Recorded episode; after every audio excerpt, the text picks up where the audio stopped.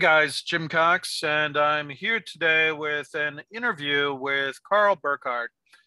He is the uh, founder and director of One Earth, a, a uh, firm that's looking at trying to foster innovation and growth, especially for the new economy. So, Karl, thanks for taking the time to chat today. Thank you. It's good to be here. Awesome. So tell us a little bit, a little bit about, about yourself. How did you get involved in working on sustainability and fostering new enterprises? Well, uh, goes back to um, I mean, I've had a lifelong interest in the environment um, and got a master's in architecture and worked specifically on green building movement. It was emerging in the Bay Area in the in the 90s.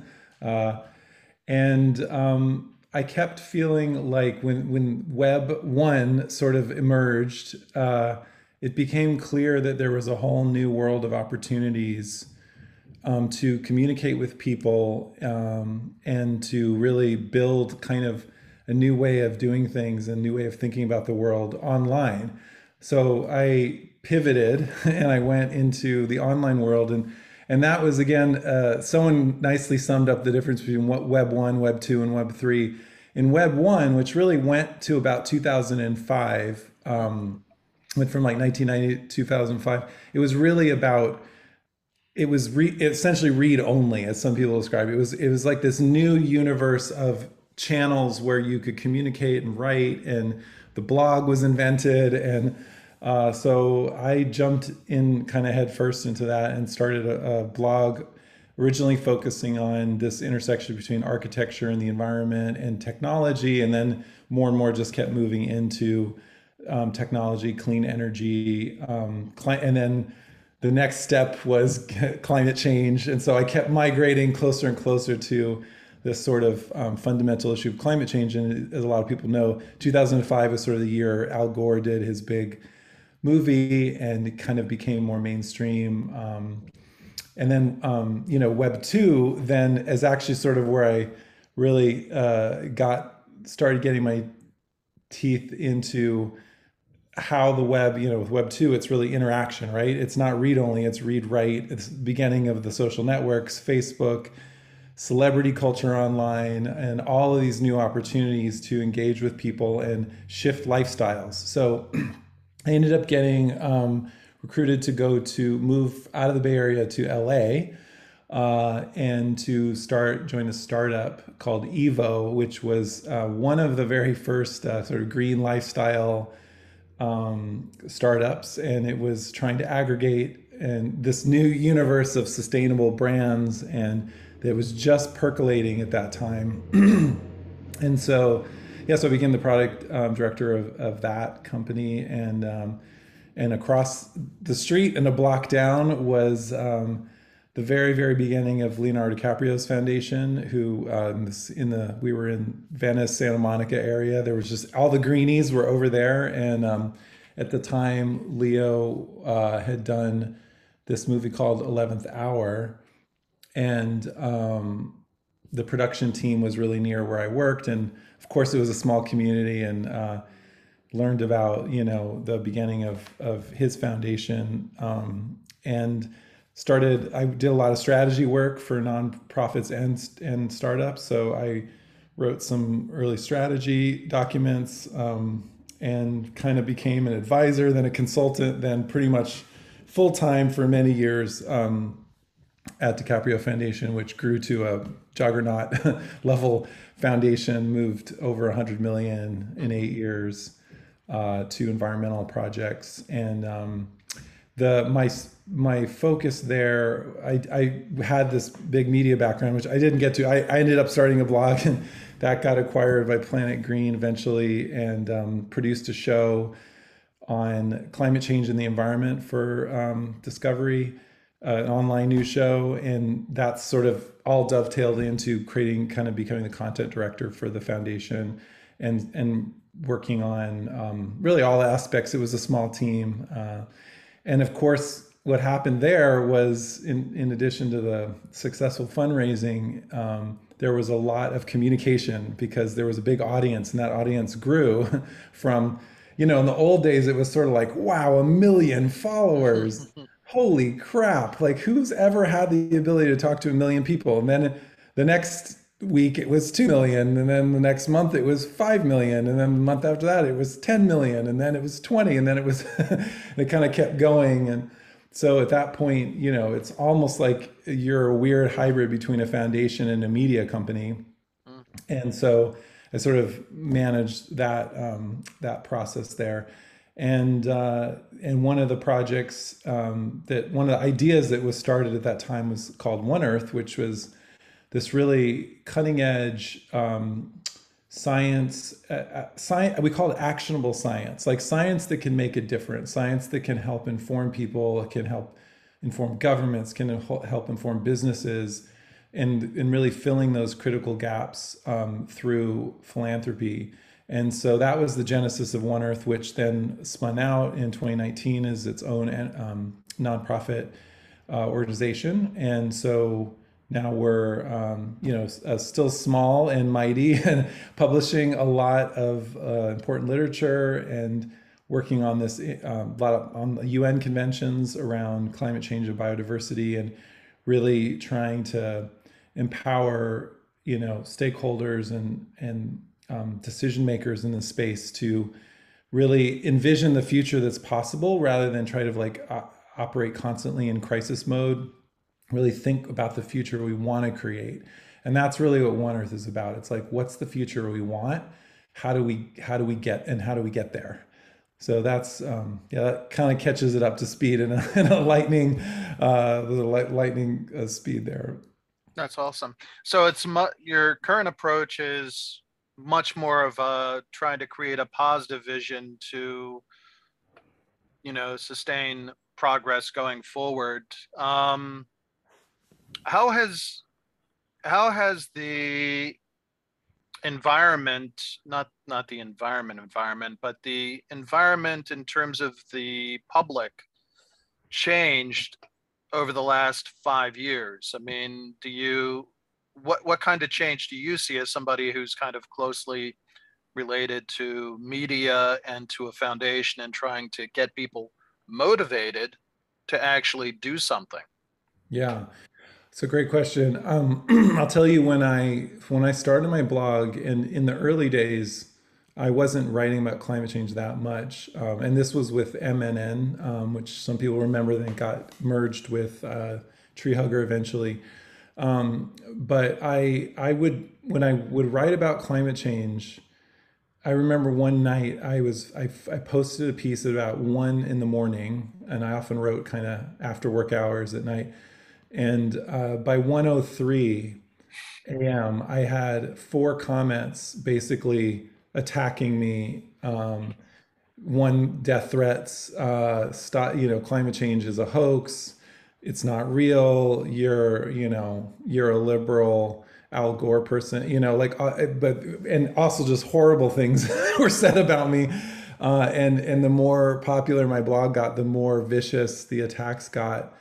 Um, and so it was it was a really weird moment to be starting because there was a very organized and we, we later found out very organized and well-funded uh, uh, effort in the united states in particular um, but also in australia and the uk to discredit people um, trying to get the information about climate change out to the public um, and that was um, there's really interesting um, studies now on on how this was all done, but it was it was very vicious. So of course at the time they were exploiting people just not really understanding climate change and all the confusion around it, and um, certainly some people could start to see signs, like especially in I, I did a, a, a pretty popular post on glaciers. Um, and I did, it was the top 10 um, melting fastest melting glaciers, I think was the name of the post. And people were just starting to get it, and um, that so that would have been like you know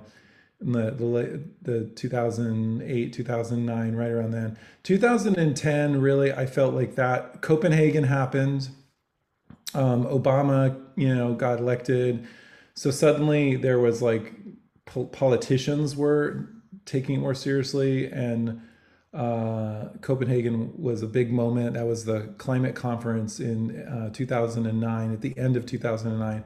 And I feel like 2010 sort of really kicked off this decade of um, activism and much more organized activism uh, from a lot of different organizations. Um, and, and, including I, I worked with uh, GCCA, which has this campaign called Tick Tick Tick, which was sort of a sort of a hybrid, all becoming a, a sort of Web 2.0 type campaign.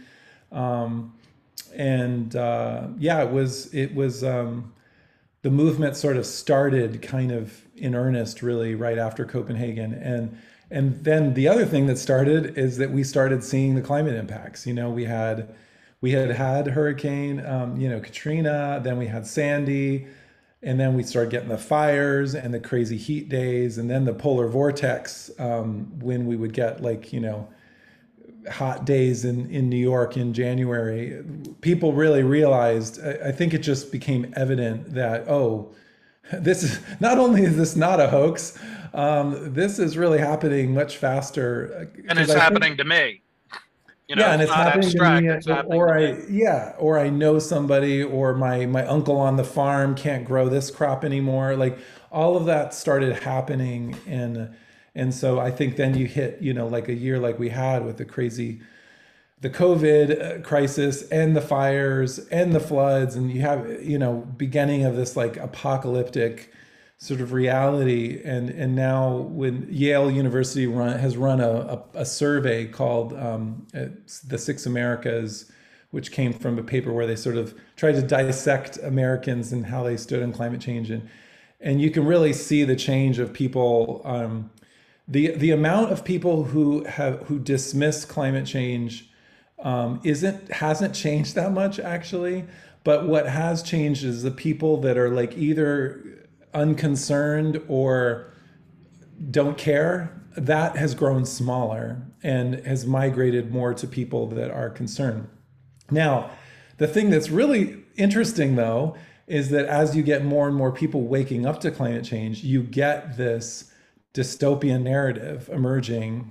And this is a real problem.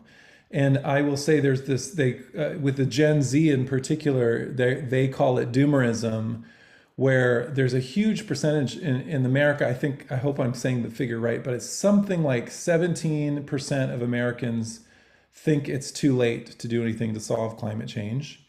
And, and you know, guess who that helps, right? The incumbent forces that don't want to change. Uh, and and then and then when you look, go to young people and you look, I think this is across several countries. It's like more than half of young people think it's too late. So the problem with that, of course, is that you get disengagement. And what we need at a moment right now is lots and lots and lots of engagement, not disengagement. And so um, that is a con- great concern of ours. Um, in fact, I, I often say in my talks that the climate denial industry, which you know attacked people like me back in the day, um, they don't have to work do their work anymore because the doomerism is taken over, and that's actually just as effective at suppressing action hmm. um, and and getting people like young voters to turn out and and I, I mean there's other issues of course with like lack of uh, faith in government organizations yeah. and things like that but we have we do have a real big problem and um, so you know actually i think a lot of people might remember leonardo did another movie in 2016 called before the flood which is really well worth watching that documentary uh, thing uh, it was released with national geographic and um, it was it's beautiful film, and it really was really dark. I mean, it was like um, it was very well done, and, and it went it went there, and it was very dark. And I remember seeing the reaction on social media was like, "This is depressing." Like, tell us. I don't. We we understand. We know it's a problem. We know it. We need to do something. Tell us what to do. What do we do? Right so actually that some of that feedback was what led to one earth was realize wow we need actually science. So much of the work before that point had been if we only scare people enough they'll get it. And then they'll take action right? Which yeah. is a very flawed theory of change because when people are scared and petrified they actually don't take action. So That's and what we were yeah, and what we are hearing from the young generation is like, tell us what to do. We want to take action. What do we do? What do we do? And we're like, oh, actually, nobody knows. Like, I mean, there was people know, sure, but the thing is, they're buried in these very complicated scientific reports and mm-hmm. long economic analyses and white papers and McKinsey stuff, right? And no one's ever going to access. So One Earth was really there. Like, let's make this accessible. Let's show people through science what's possible. And actually, not only what's possible, but how cool the world will be if we do it. Mm-hmm. And um, so uh, one of the things we fund, funded as part of One Earth, um, I'm holding it up, although I know this is audio. it's a, a, book called Achieving the Paris Climate Agreement Goals.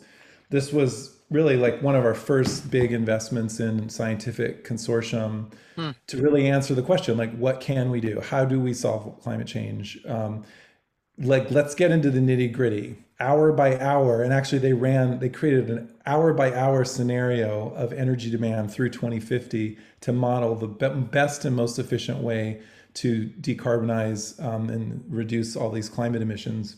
Mm. and um, so that book came out in 2019 a lot of literature has been written um, and it's influenced a lot of the un you know the um, ipcc which is scientific um, literature for the un that's interesting. I've never heard of that. I'd love to to see a copy of it. I'd love to get a copy of that.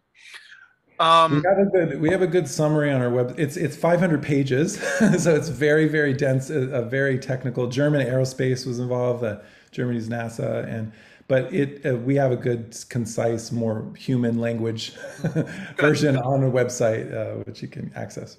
You um, as you were talking, you dragged me over like three or four uh, rabbit holes. So just to kind of uh, go down a few.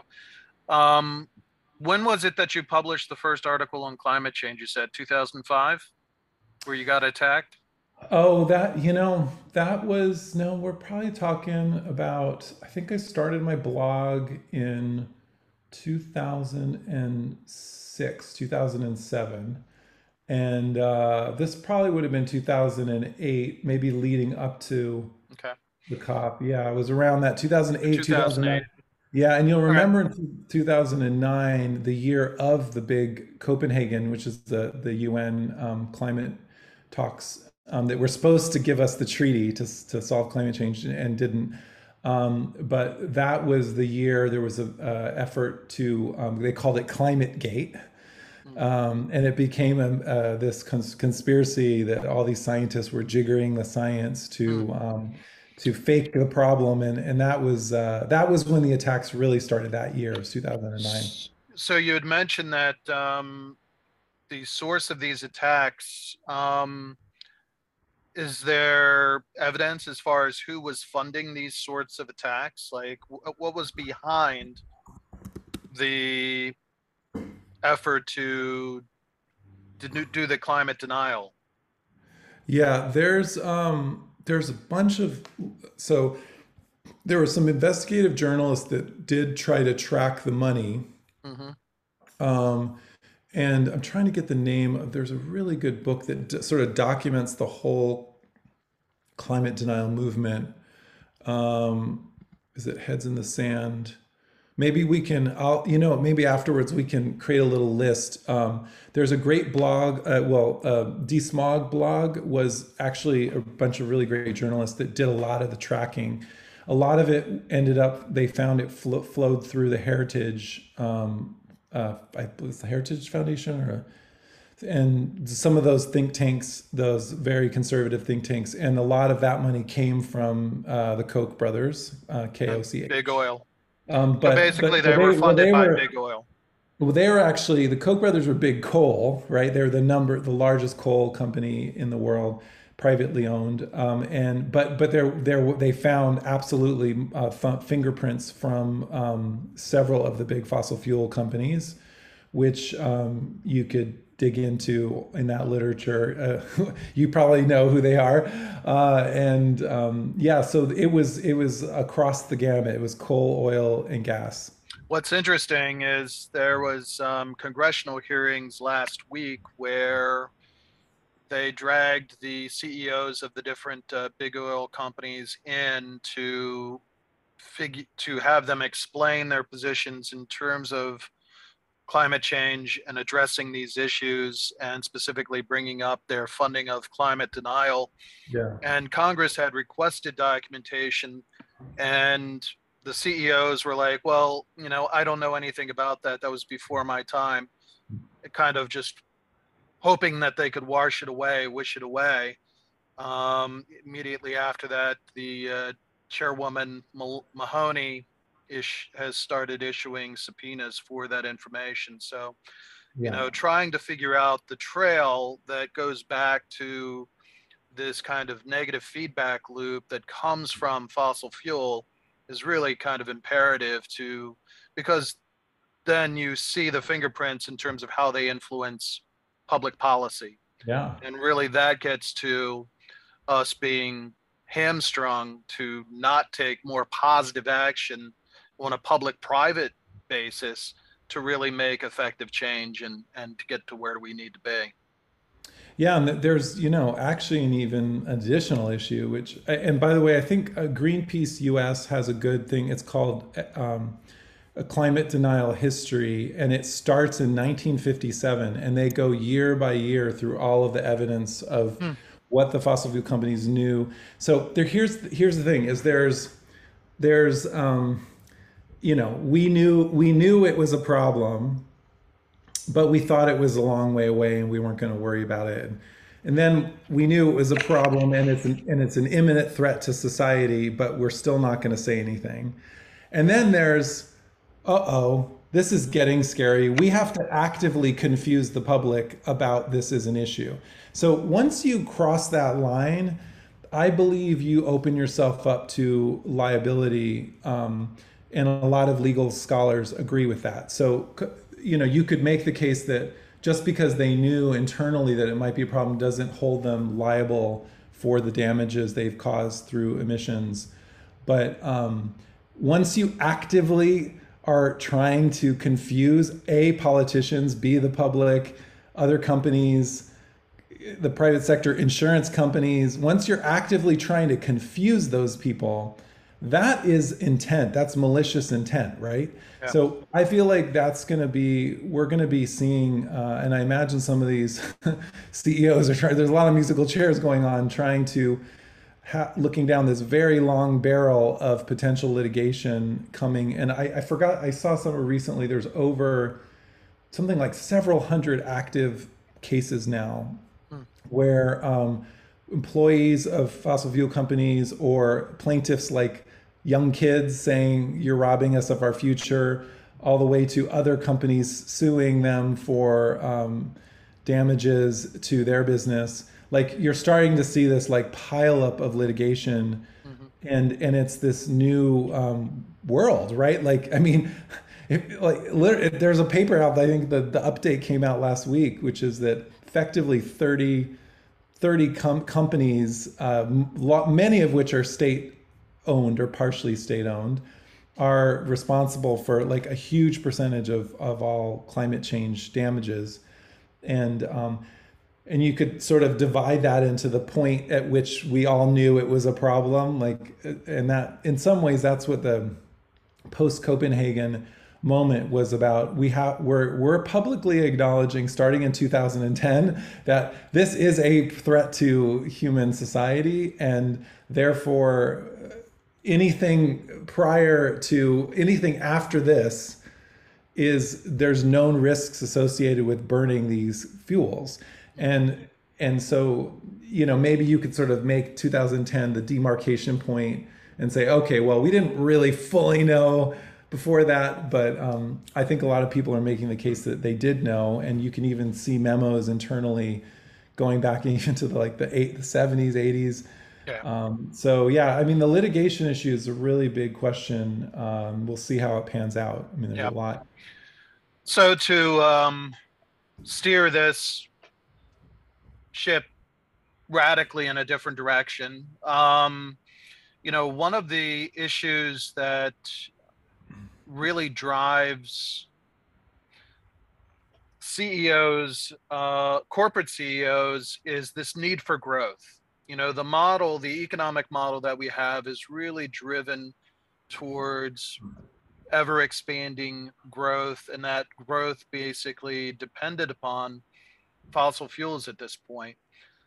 So I guess the question is how do we get from the point where we're at now to a point where we're either growing or quote unquote degrowth? You know, yeah. the idea of sustainably being able to grow, but with a smaller economy, one that's more sustainable for the planet and is not creating the same long-term consequences.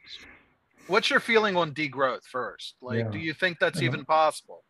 It's a really, really big question. Um, there, so I can tell you what I feel personally, and I think there's yeah. a lot of uh, academic work happening in this space um, that's really interesting. But um, I believe that uh, human humans, um, there's something in our brain that we need.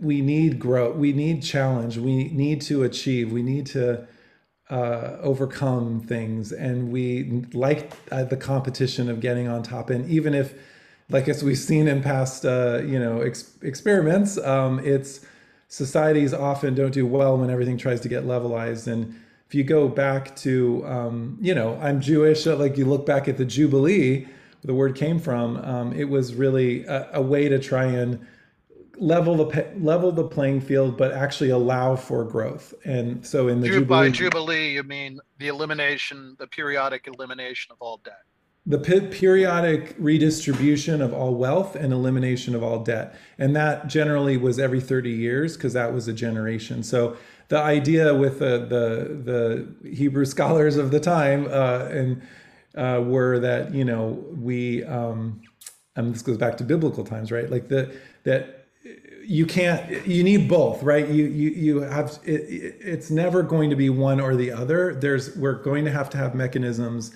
to compensate, right? So enter taxation. like if if we had a fair and just taxation system that that tax people when they have extraordinary success but lets them keep most of that wealth, we have absolutely no problem. I mean, and I'll just give you one stat there that I did. I looked in the Credit Suisse report that just came out recently.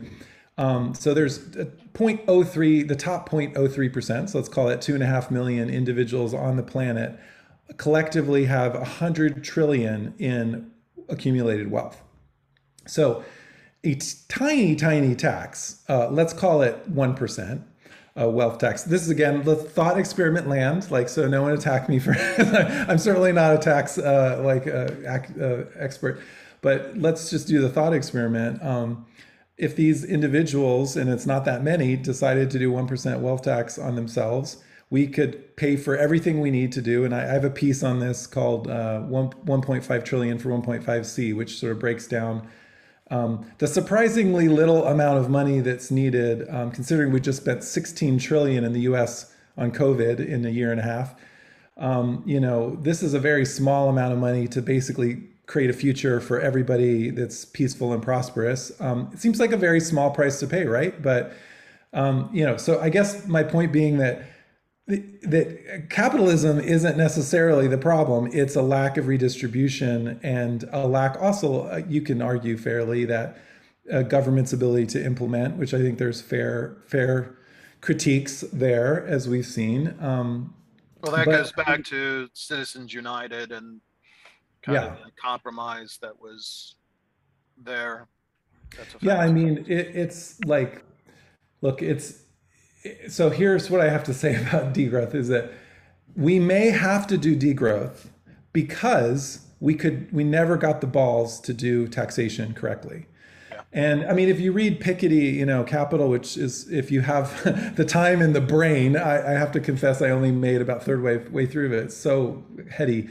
Um, but really, at the end of the day, it's just about mechanisms for redistribution that are fair and keep people happy and you know uh, give people opportunities and don't punish individuals for being successful right like and there's different numbers being thrown out uh, but you know we could go back I, I don't think anyone's talking about the fdr tax rate of 90% or whatever it was but But the problem is we've now because we haven't done that so systematically for decades upon decades upon decades.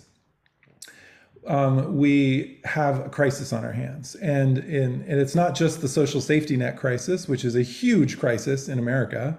Um, the affordability of healthcare and the fact that we have to pay for healthcare is insane, really. Um, but then we have now these compounded crises, like who who pays when a military base sinks into the ocean? Like taxpayers have to pay for that. Like who's going to pay when Miami, like Miami, needs a bond every year to repair their roads because they have day uh, daytime flooding now. Um, uh, you know, on a regular basis, and sit, buildings are sinking. Like, who pays for all this stuff? like, so um, you know, now we have this problem where the level uh, we're not even talking about taxing like you saw a Manchin just rejected a, a, billionaire tax like we can't even say okay billionaires should get a little bit of a tax you know and meanwhile we're we have compounded crises upon crises and we still can't even begin to have the conversation about having the people that have been successful and and we have to say a lot of these people have been successful because of fossil fuels and because of the degradation of nature. Um, yeah.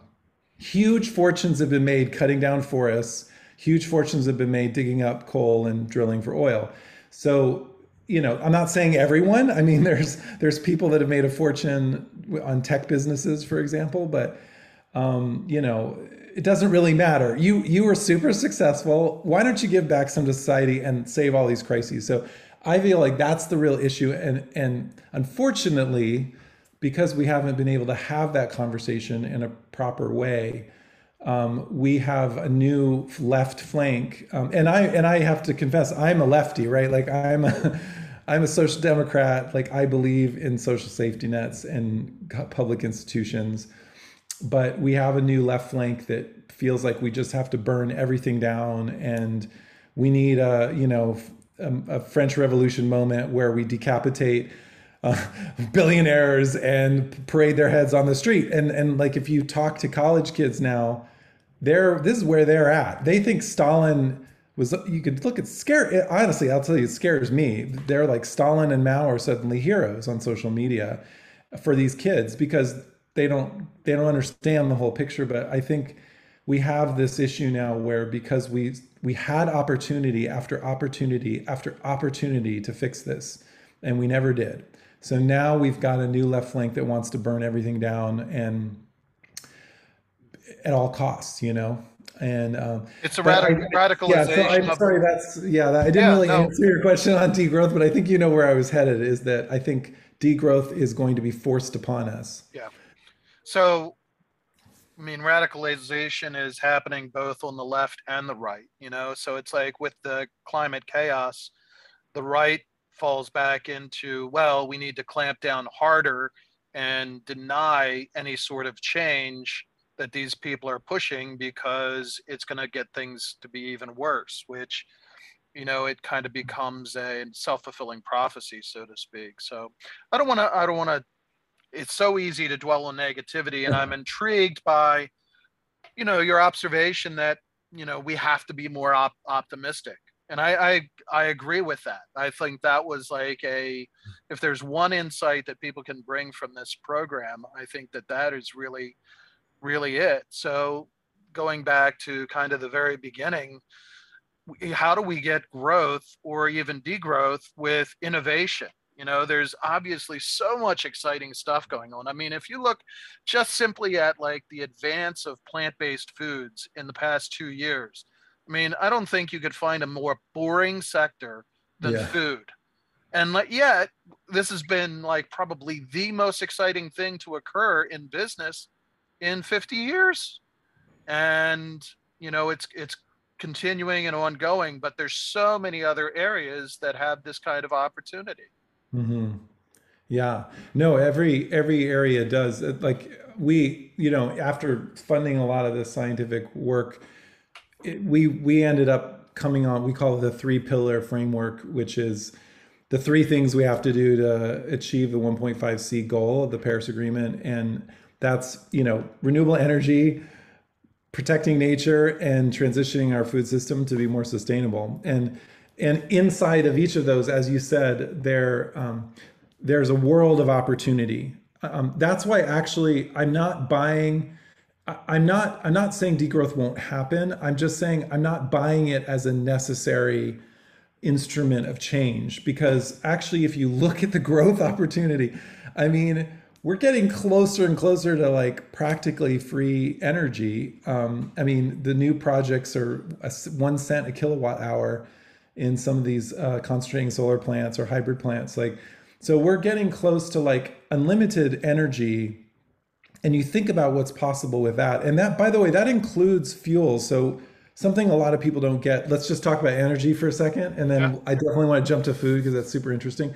Um, but on energy, you know, we have all the like, we have ninety nine percent of the technology on the shelf ready to go to solve climate change on the energy side. We we basically do. Like we don't need any novel. Uh, it's not the novel innovations aren't and improved efficiencies and all those things aren't useful and necessary because we always want to get more and more efficient but um, we don't need to invent anything new per se. Um, that, but that's not we may get new technology emerging soon actually on energy. The energy space is just enormous opportunity. And in the model in this book that i just was waving um, there's a whole chapter on jobs. They did an economic analysis that showed actually we net increased 25 million jobs through a, a um, distributed uh, sort of multi-portfolio approach to energy.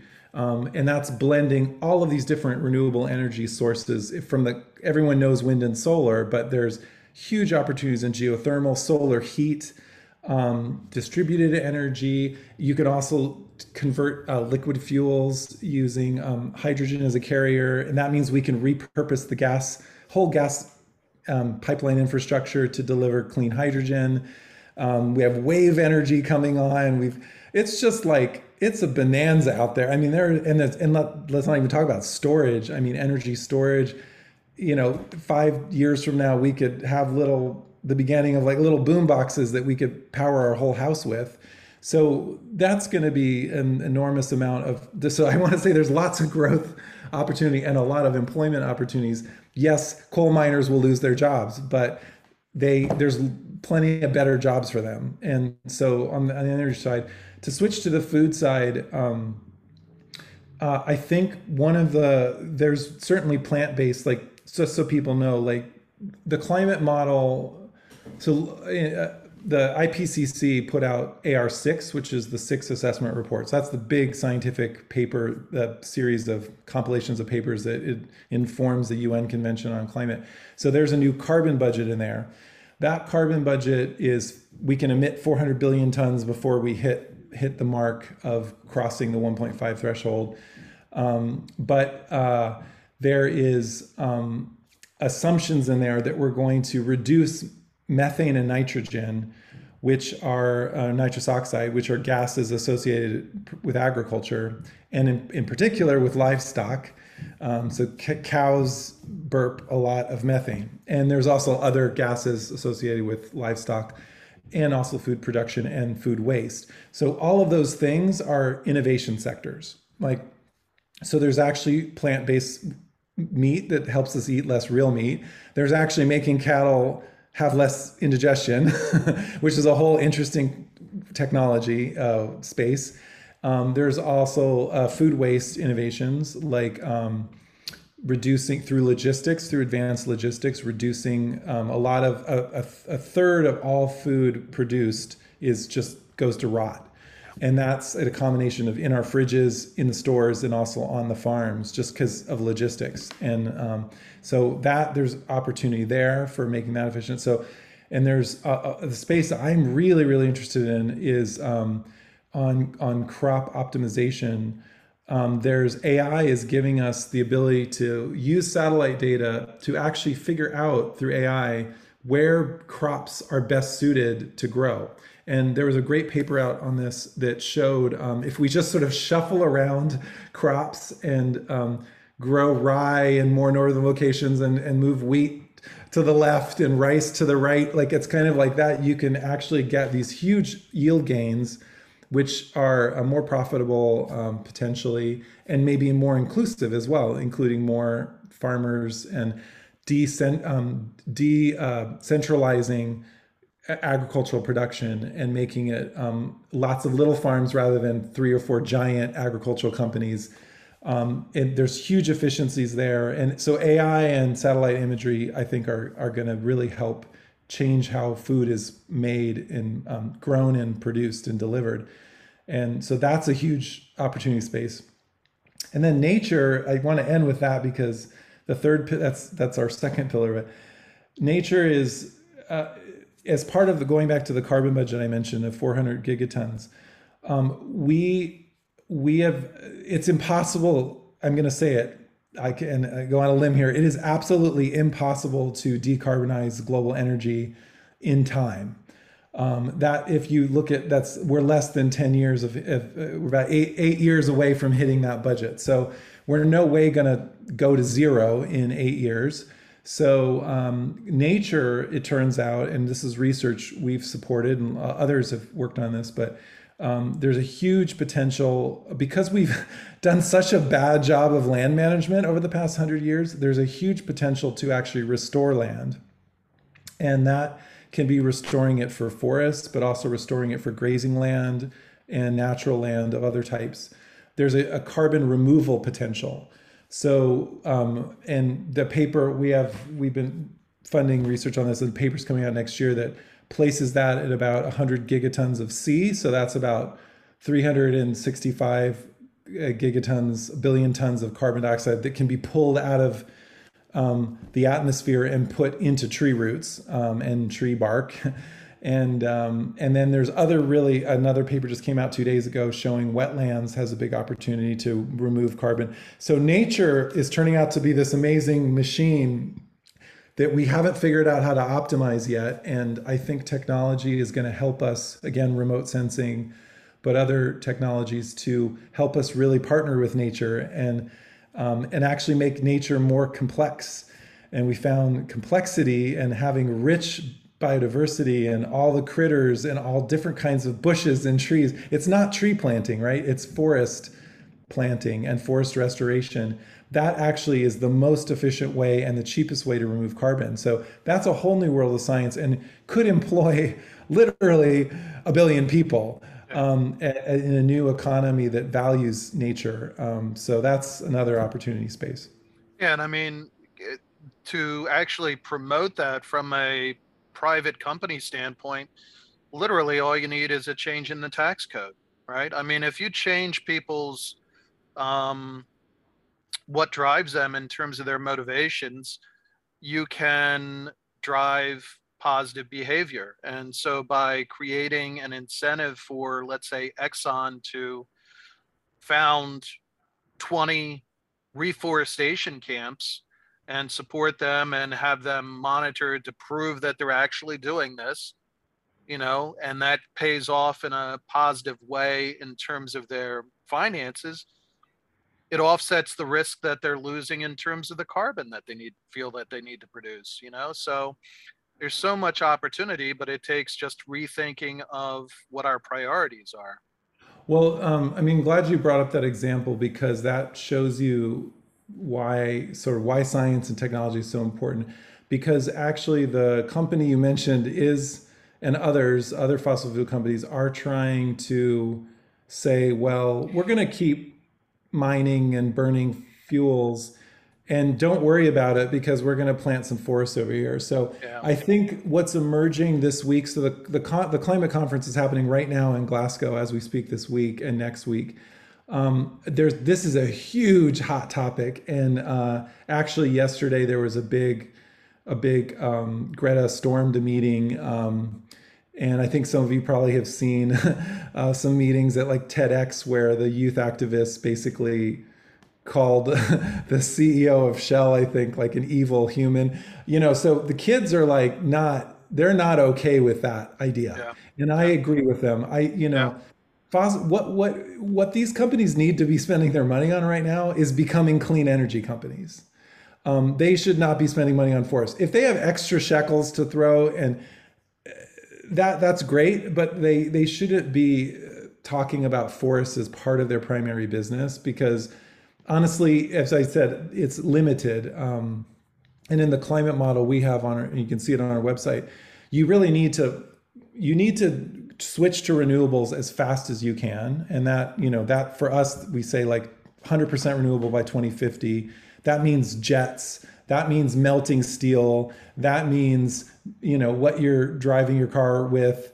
Um, that means how you're heating your home, how you're cooking your food, everything, 100% by 2050. Um, and that's not net, right? That means actually uh, it has to be 100% clean. And then in addition to that, we also have to max out the nature restoration. So there isn't really wiggle room for the big fossil fuel companies to use forests. And that's that's like really emerging this week as a key point in the in the climate conference.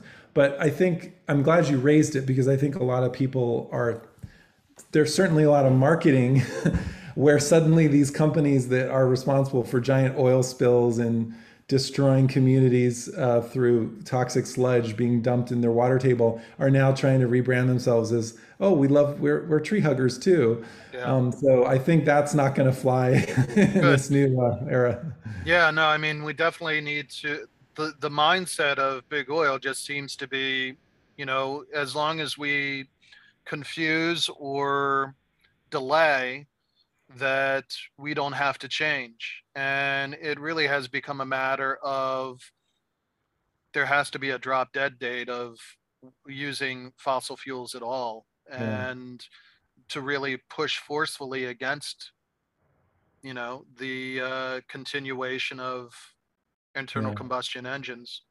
Yeah i mean what's what's annoying is that i feel like i i you know and if you know this phrase but the kodak moment right? Like why didn't Kodak become a leader in digital photography, right? Like why it's like this these there's so many examples in littered in in the history of businesses of not innovating because they had gotten too big and were doing a good job at their sector and didn't want to deal with the innovation space. Yeah. And so instead, guess what? Like Kodak's gone, you know? Yeah. And yeah. Um, I mean, I feel like that is, we were talking about this. I mean, BP did a whole thing where they were going to change to become a clean energy company and they were going to start investing in wind and solar and and then um and and then that there was for for a year or two it looked like wow this is going to happen and then it stopped they got a new CEO shareholders revolted they wanted their quick and dirty money for their dividends and that was that. And yeah. so i mean what's so sad it's the tragedy of the commons that like i mean we we have the success of engine number one you know having done the huge shareholder action which i'm sure you you maybe you've even talked about on the show but like the fact that now you know there are exxon um, uh, there are i think i think it's five but i heard there's gonna two more are gonna be appointed. So it'll be seven board seats out of 14 that are essentially activists um, and they are calling for the company to pivot and say like if exxon for for shareholders instead of shareholders like i want my check. Yeah i want my monthly check. I don't care if we have to destroy a village in angola for that oil um, to shifting where shareholders are like no i want to, i want exxon to be giving me dividend checks for my kids in 20 years that means they have to become a clean energy company now. They should have done it 20 years ago. Yeah. I mean, it's the same thing with Tesla. Like, yeah. like Chevy could have been Tesla. Like it's the same thing. It's like these incumbents, their reluctance to move, but but you know, anyway, well, it's coming whether or not they like it. so well, this goes back to, you know, what what we had um between the 30s and the 70s was really an economy built on stakeholder capitalism. And with Milton Friedman and what happened with Ronald Reagan in the 70s and on is shareholder activism. And companies responded to that by basically becoming financialized, where you know mm-hmm. it was all about dividends and buying back shares instead of investing in real innovation and technology, which then create a better long term company. And the reality is we need to shift back to that stakeholder approach in order to be able to get our priorities straight to have that kind of uh, to be able to survive. I mean, yeah. bottom line.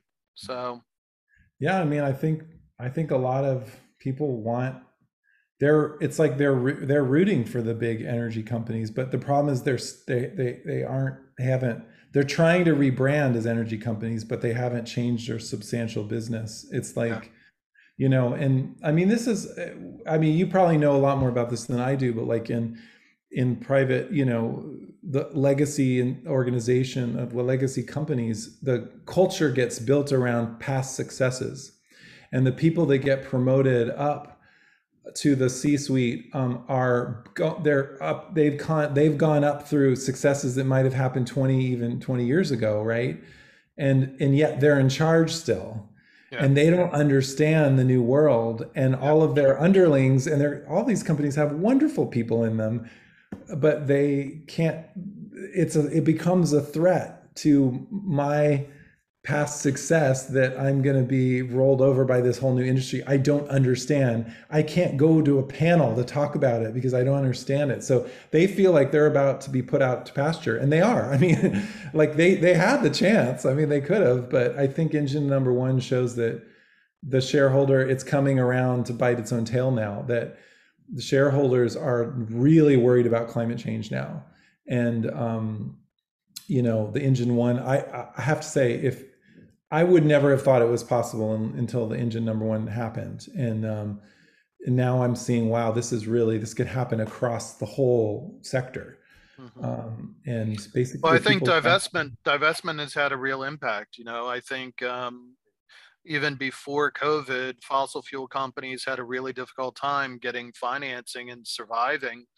Um, and you know kind of covid and what the government did in terms of supporting the economy gave them a, a fresh pair of legs so to speak but you know there were a lot of uh, companies that um, went away before covid and you know the realization that the clock is ticking is is there because of divestment so i encourage people to you know divest, make your 401k money, you know, yeah. give it some power to have an impact on the future that we're going to have. Yeah, if people are interested in that, there's um, a great organization called As You Sow, S-O-W.org. They have, um, they're rolling out a new, um, the data analytics on this is like unbelievably complex, but they're, they've been able to go into mutual funds, 401ks, pension plans, and a lot of them are funds of funds, and there's EFTs bundled in there. So they've they've been able to unpack it all. So you can actually get a carbon intensity of your portfolio. So that's for people that want to divest, that's going to be a great tool. I, I have to say, like, part of me is like, yeah, I think if you're a smaller guy, like the most of us, the regular people, divesting is just for me like a moral conscious uh, just morally I want to do that. Um, but but I have to say, there what we've seen with Engine One is that shareholder activism is just as powerful, if not more powerful, than divestment. Um, they're both powerful, um, and I think divestment worked particularly well on coal. And as you said, pre-COVID, coal like we saw these uh, bankruptcies, um, Chapter 11s happening in the coal industry, and that was because finance got hard got harder and part of it was the social license for funding coal was revoked effectively. And the CalPERS and the big pension funds just were like nah. It wasn't really divestment it was like really more from a risk perspective like this is just going to get too expensive and so i think um, not to poo-poo the divestment movement because i think it's important um, but that um, that so that happened with coal I, I, think the next one up on the chopping block is um, I actually think it's going to be gas, uh, not oil, um, but I could be wrong. Uh, I think um, a great organization, if you want to follow them on Twitter, it's at Carbon Bubble. It's a think tank in London that that really does a great job looking at the economics, and they get internal data from fossil fuel companies. And the the, the balance sheets are not looking good for oil and gas, and, and oil and gas is often like it's the same companies. But um, uh, natural gas is uh, frac fracking in particular has a lot of uh, risks. And externalized expenses that are soon going to have to get priced in and um, that's going to be a big innovation that's going to happen.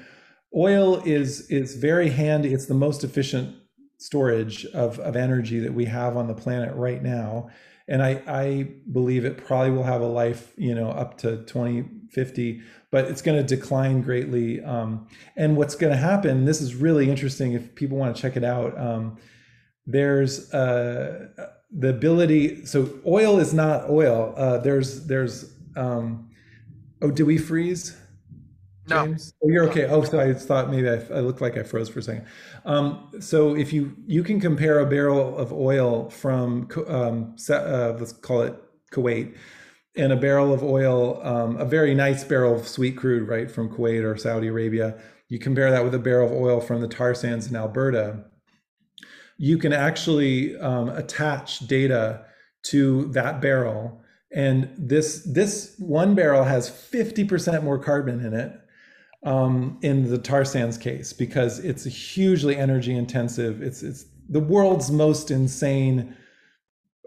In the in the history books people are going to look at tar sands alberta and go like that was literally the craziest thing next to like nuclear arms race that humans ever did on the planet um, but we know that there's this huge embodied energy. Very, very soon, um, commodity traders are going to have attributes on their trades. And um, there's a really interesting company uh, that I called Xpansiv, X P A N S I V, that just um, did an announcement with S&P on methane.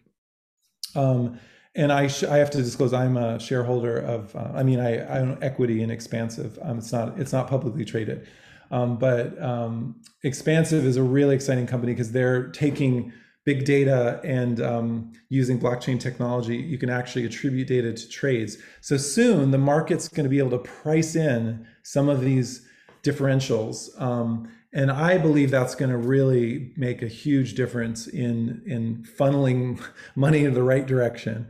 Mm. So all these innovations are coming down, man. Uh, I wouldn't want to be in the fossil fuel industry no, and uh, I mean the the reality is, you know, a lot of a lot of the work that I do is in divestment, but the you know the main thing that people should know is it's been a losing investment for a number of years, and yeah. if for no other reason than just managing your own financial risk, you know, don't put money into it. I mean, obviously you have the moral issues as well, but you know, there's tons of reasons to not go down that road and to find a better place to uh, put your money to work.